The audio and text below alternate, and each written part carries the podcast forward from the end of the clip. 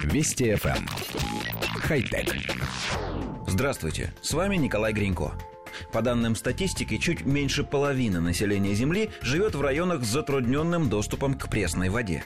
Помочь решить эту проблему может изобретение инженеров Калифорнийского университета Беркли. Они продемонстрировали собственный способ получения воды из атмосферы – по утверждениям ученых, добывать воду из воздуха можно даже в самых засушливых районах. Производительность экспериментальной установки 1,3 литра чистой воды в сутки. Правда, эти показатели верны для относительной влажности 32% и температуре воздуха 27 градусов тепла.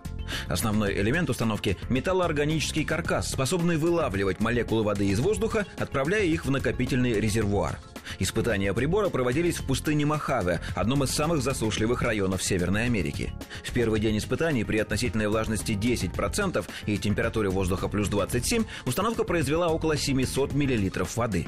На второй день влажность воздуха снизилась до 7%, и установка смогла добыть только 200 мл. Планируется, что изобретение может прийти на помощь в качестве альтернативы более массивным и сложным устройствам, использующим для получения воды специальные сорбенты. Коллектив редакции нашей программы поясняет. На иллюстрациях представленная установка напоминает привычную пластиковую бутылку для воды. В верхней ее части расположена вся машинерия, то есть электронасос, прогоняющий атмосферный воздух через нанорешетку, фильтрующую молекулы H2O. Правда, это рекламные картинки. Если поискать, то можно найти и фотографии реальной установки, и выглядит она совсем не так. Однако принцип тот же – электронасос, фильтр и резервуар для сбора воды. Однако у нас, как обычно, возникает множество вопросов. Во-первых, насос требует электропитания, которое подается извне. Поскольку установка позиционируется как автономная, возникает вопрос, а где брать электричество в пустыне? Возможно, предполагается использование солнечных батарей, но тогда непонятно, хватит ли их мощности.